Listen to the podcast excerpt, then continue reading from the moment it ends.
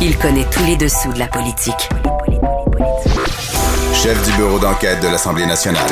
Antoine Robitaille. Là-haut sur la colline. Là-haut sur la colline. Cube Radio. Bon vendredi à tous. Aujourd'hui à l'émission À travers le Québec, les professeurs de cégep votent actuellement pour indiquer leur appui à l'idée d'appliquer les principes de la loi 101 au niveau collégial. Déjà 13 syndicats sur les 48 cégeps existants ont voté en ce sens et le mouvement se poursuit. On en discute avec deux professeurs qui militent pour la prise de ces votes. Il s'agit de Frédéric Belzile et Georges Rémy Fortin. Tous deux enseignent la philosophie. Mais d'abord, mais d'abord, c'est l'heure de notre rencontre quotidienne avec Rémi Nadeau. Réminado, Tout a été mauvais. Ça a été un spectacle désolant. C'était triste de voir ça. Antoine Robitaille. On sait bien, vous voulez faire du nationalisme, mais non, on veut justement contrebalancer cette délocalisation-là politique. La rencontre. Un jour, on fera notre débat. Oui, oui, bien sûr. Métal sur métal. C'est le moment de vérité. La rencontre. Nado Robitaille. Mais bonjour, Rémi Nadeau, Bonjour, Antoine. chef de bureau parlementaire à l'Assemblée nationale pour le journal et le journal. On revient sur le sondage de ce matin. On avait quand même un très bon sondage. Très réjouissant pour les partis d'opposition, n'est-ce pas? Et au contraire. Oui, j'étais ironique. Euh, écoute, nous allons euh, présenter euh, le journal et la firme Léger un sondage une fois par mois d'ici le 3 octobre. Ce qui va nous permettre d'avoir vraiment l'évolution au fil du temps euh, d'ici euh, l'échéance, donc le, jour du vote.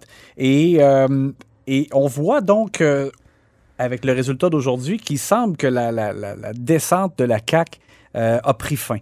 Parce que depuis l'automne, donc il y avait eu une baisse, tu sais, euh, pas- sans que ce soit très significatif à chaque fois, mais graduellement, 6 points, euh, la CAQ donc était passée. Il y avait une tendance. Ouais, c'est ça. La, la CAQ était passée depuis euh, octobre dernier. Mais qu'est-ce qui nous dit qu'elle est freinée pour de bon?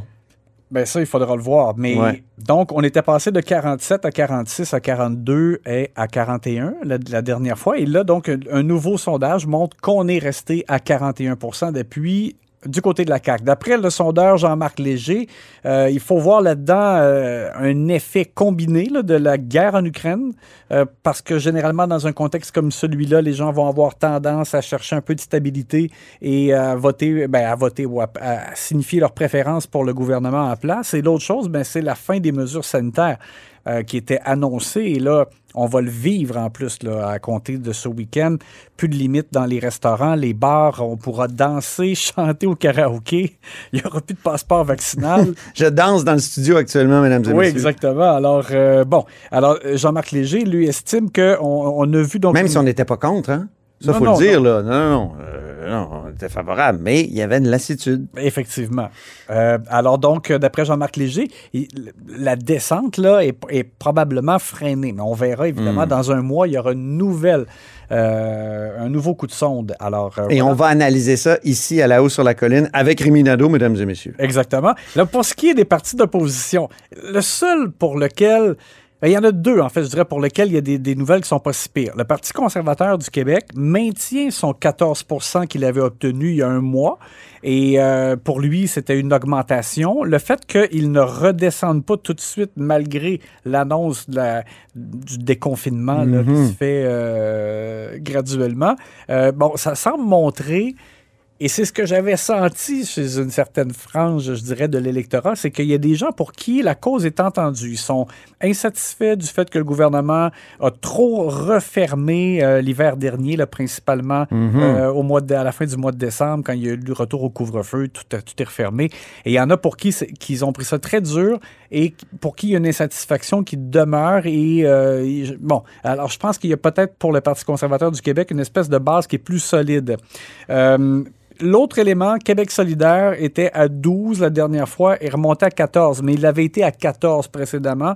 Donc, du côté de Québec solidaire, on dirait que depuis la dernière élection, on, on navigue toujours un peu dans ces eaux-là. C'est 11, 13, 12, 14, 12, on revient. Bon, mais c'est tout le temps un peu dans, dans, dans cette euh, C'est une, sorte de stagnation.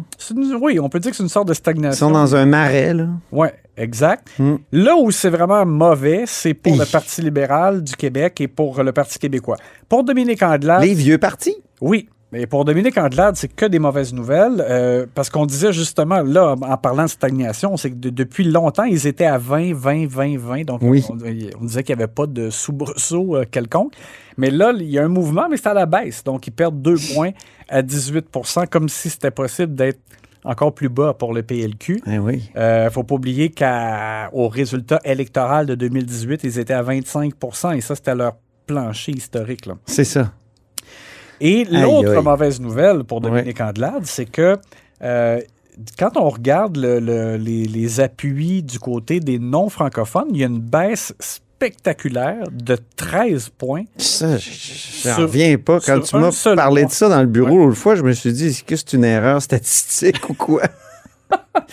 Alors, ça, c'est extrêmement euh, euh, important pour le Parti libéral du Québec parce que, étant donné que malgré le virage... Donc, tout ce qu'a donné, dans le fond, le virage nationaliste que tu allais peut-être évoquer, je, je vais te redonner la parole après, mais c'est de perdre euh, sa- dans sa base. C'est-à-dire éroder sa propre base là, euh, allophone, anglophone. C'est ça, et sans avoir réussi Sans à avoir- de gain Oui, du ça. côté des francophones.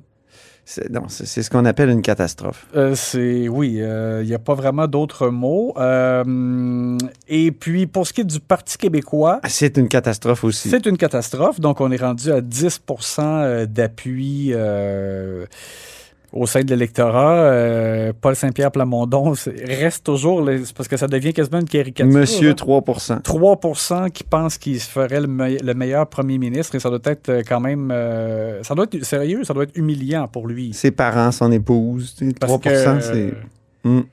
Bon. C'est effrayant à dire, mais c'est un peu ça. là. C'est les gens qui, qui- qui l'aiment d'amour. Oui, oui, non, mais et, et parce que c'est quelqu'un qui, euh, je veux dire, objectivement, on regarde par exemple son, son curriculum vitae, c'est Oui. quelqu'un qui a fait des études à l'étranger, puis qui est avocat, qui est- il y a un Mhm. potentiel, là. Ouais.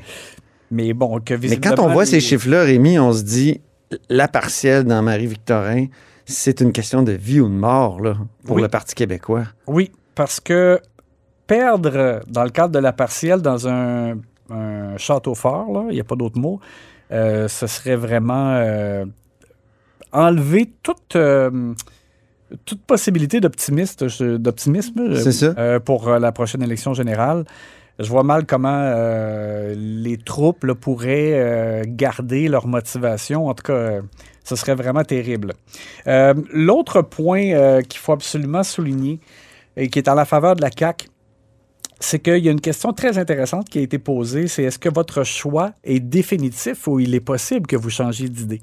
Et là, ça montre la fermeté de l'appui pour la CAQ, parce que parmi les gens qui ont dit qu'ils allaient voter pour la CAQ, 67% disent que leur choix est définitif. Ça, c'est solide. Ça, c'est solide. Ça, c'est du jello bien pris. Oui. À l'inverse, pour les libéraux et les péquistes, c'est 52% 53% Ça veut dire qu'à peu près un sur deux peut changer d'idée. Et là où il y a une- vraiment une... Là où c'est mouvant, Oui, et la, la volatilité semble encore plus c'est à quel endroit? prononcée, c'est chez Québec solidaire. Ah oui. Alors, eux, ils doivent vraiment prendre acte de cette information-là parce qu'il y a seulement 33% euh, des partisans de Québec solidaire qui disent que leur choix est définitif. Ça veut dire 65% disent qu'ils pourraient changer d'idée. Et ça, c'est énorme. Euh, C'est risqué pour Québec solidaire. Ça, ça veut dire que ça prend une campagne sans faute, euh, des débats excellents. euh, hein, c'est oui, je- parce que je- très difficile. là. Déjà, là, étant donné qu'il y, a- il y a plusieurs partis d'opposition, ce qui n'était pas le cas avant, là, Mm. maintenant on se retrouve à cinq partis dans le cadre de, de la campagne. Alors déjà, ce sera une guerre de tranchées, mais là, de sentir en plus que même chez ceux qui ont un penchant, je dirais, favorable pour ta formation, euh, sont quand même euh, très incertains. ça veut dire que ce sera une lutte là, vraiment de tous les instants pour que Québec solidaire puisse faire des gains. C'est comme ça qu'on le Il perçoit. peut y avoir des transferts étranges quand on pense à cette candidate, ancienne candidate de Québec solidaire, qui est maintenant candidate pour le Parti conservateur Oui. à cause des mesures sanitaires. Oui, Essentiellement, les, des, des vaccins. hein. Donc, Oui. euh, c'est très surprenant, mais si, tu ajoutes ça dans l'équation, que, que- que là, le- les appuis sont, sont volatiles, Mhm. c'est euh, c'était peurant Parce pour que eux. Éric Duhem a dit lui-même, il a utilisé le terme hippie, ce qui est un peu drôle, mais euh, lui il fait l'équation en- entre le fait qu'il y a des gens qui n'étaient pas à droite, mais qui sont pour une pleine liberté là, par rapport à leur corps. Euh, qui sont du type euh, médecine naturelle, des choses comme ça. Et eux, donc, ils deviennent des fans du Parti conservateur du Québec en raison de l'opposition euh, du PCQ. Le là, vote hippie va à Duhem. C'est impressionnant. Oui, c'est particulier. Et on me dit, là, ça, ça sera vérifié, mais du côté de, des gens qui sont euh, près du Parti conservateur du Québec, tu sais qu'on on a fait, le journal a fait un texte il y a euh, pas tellement longtemps, à la fin du mois de février, à l'effet qu'ils avaient ramassé 195 000 sur- Oui. depuis janvier. Et on me dit que ça continue de rentrer à pleine porte, euh, qu'ils n'ont même pas besoin de faire des démarches eux-mêmes pour solliciter les gens, que ça rentre sur leur site Internet là, euh, régulièrement. Donc, eux, ils ont l'impression que ils vont peut-être euh, descendre à un moment donné dans les sondages, euh, peut-être euh, durant l'été ou avant la, Ouais. vraiment la campagne électorale, mais ils ont l'impression que pour l'instant, ils pourraient même peut-être remonter encore un peu euh, dans les prochaines semaines. En tout cas, c'est la perception qu'ils ont à l'interne. Impressionnant. On a hâte de voir quand- en- dans combien de sièges ça va se traduire. Tout ça, c'est cet Ben, engouement. Et, et peut-être pas du tout hein, de Non. siège. Peut-être que euh, Éric Duhem ne gagnera même pas lui-même dans, dans la circonscription où il va se présenter. Mais chose certaine, c'est qu'étant donné les nouvelles règles de financement électoral, pour eux, le fait d'aller chercher le plus de suffrages possible, Oui. ça, ça va vouloir dire encore plus d'argent qui va rentrer par la suite. C'est ça. Et là, ils seront encore plus en mesure de préparer une vraie organisation pour le rendez-vous électoral de 2026. Donc, euh, C'est ça. vois aussi comme ça. Et nous voilà rendus à ce moment du vendredi où tu nous donnes un aperçu de tes pouces en bas et tes pouces en haut de ta chronique de demain dans le Journal de Montréal.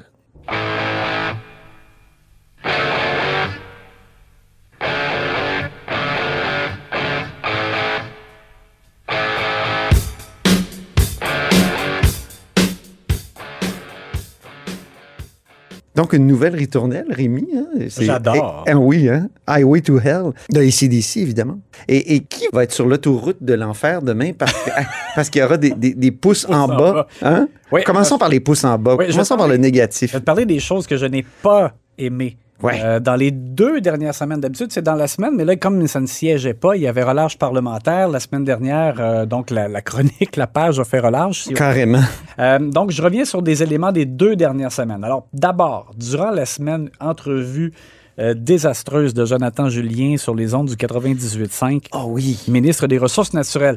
Il a continué de défendre son, sa, sa patente, là, le, le- le projet de loi par lequel il a transformé la façon euh, de euh, régir là, les, les hausses de tarifs d'hydroélectricité.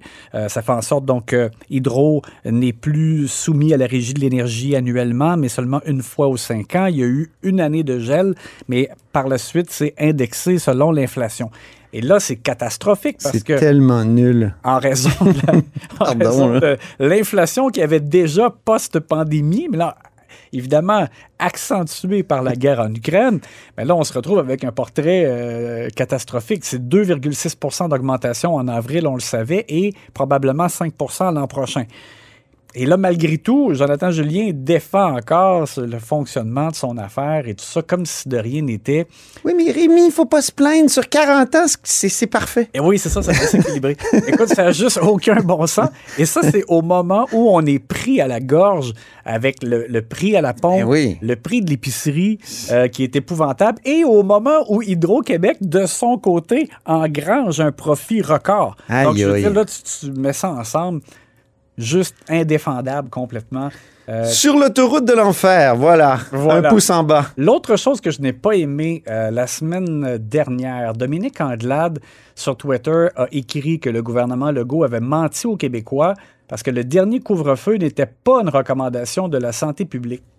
Et Pouce en bas. oui, parce que pour écrire ça, elle, elle se basait sur le fait que avait été révélé là, par une demande d'accès à l'information de Radio-Canada euh, que la santé publique de Montréal avait euh, montré son désaccord avec l'imposition d'un nouveau couvre-feu lors du dernier temps des fêtes. Mais bon, alors, soit, c'est sûr, on peut se demander pourquoi, malgré l'opposition de Mylène Drouin, Horacio Arruda, lui, a recommandé au gouvernement le couvre-feu, mais n'en demeure pas moins que la santé publique nationale, le directeur national de la santé publique, Horacio Arruda, avait Ben oui. euh, donné un avis favorable au gouvernement pour l'imposition du couvre-feu. Donc, J'ai entendu M. Boileau dire qu'il y avait eu des études qui démontraient l'efficacité Oui. des couvre-feux. Bon, c'est ça. Les autres, ils disent dans la santé publique qu'ils avaient recensé quelques études dans le monde qui montraient que ça avait eu un impact là, euh, non négligeable. Bon, euh, c'est toujours discutable, sauf que néanmoins, euh, ce qu'elle a écrit, Mme Anglade, Oui. c'est pas vrai. Donc, on, on peut pas faire ça. Autre pouce? Dans les Un peu de positivisme maintenant? Oui, un peu de positivisme. On peut difficilement ne pas rendre hommage à Pierre Fitzgibbon pour les annonces euh, qu'il y a eu au cours des deux dernières semaines Ouais. du côté de Bécancour. Alors, non seulement le géant allemand BASF, mais aussi General Motors dans le cadre d'un partenariat. Les deux ont confirmé des investissements importants pour euh, des, des terrains, pour une, usine de cathodes euh, du côté de Bécancour. Alors, c'est sûr que ça amène des retombées économiques importantes. Et Pierre Fitzgibbon l'avait dit l'année dernière que c'était son rêve, c'était d'attirer des grands joueurs euh, au Québec pour entrer dans la composition, la fabrication de la batterie euh, au lithium et euh, qui, qui entre dans la composition des véhicules électriques.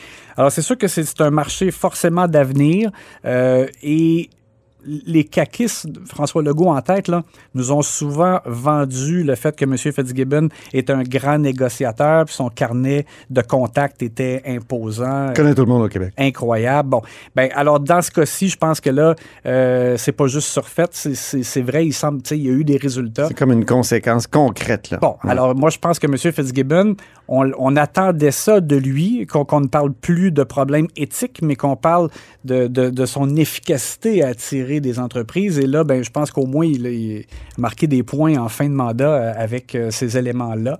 Euh, et l'autre chose aussi, j'ai quand même trouvé très sympathique Pascal Bérubé, le fait que pendant la relâche parlementaire, il aurait pu tout simplement relaxer, prendre des plus de vacances, mais il a choisi de donner du temps et, euh, au réseau scolaire qui est en manque de ressources. Donc, il a été euh, enseignant suppléant pendant trois jours à l'école secondaire qu'il a fréquenté lui-même quand il était ado. Alors, et en plus, ben, la rémunération qu'il va obtenir de ça, il la redonne à l'école euh, secondaire de Matane. Alors, coup de chapeau, c'était vraiment sympathique de sa part. Sur cette note positive, je te souhaite une belle fin de semaine. Beaucoup de ski, mon cher Rémi. Et on se reparle la semaine prochaine où on va reprendre nos analyses sportives de la période de questions. Oui, et il y aura 125 députés pour la première fois depuis Oui! euh, le début de la pandémie. Tout le monde ensemble, comme Voilà. on dit sur les affiches ici au Parlement. Salut!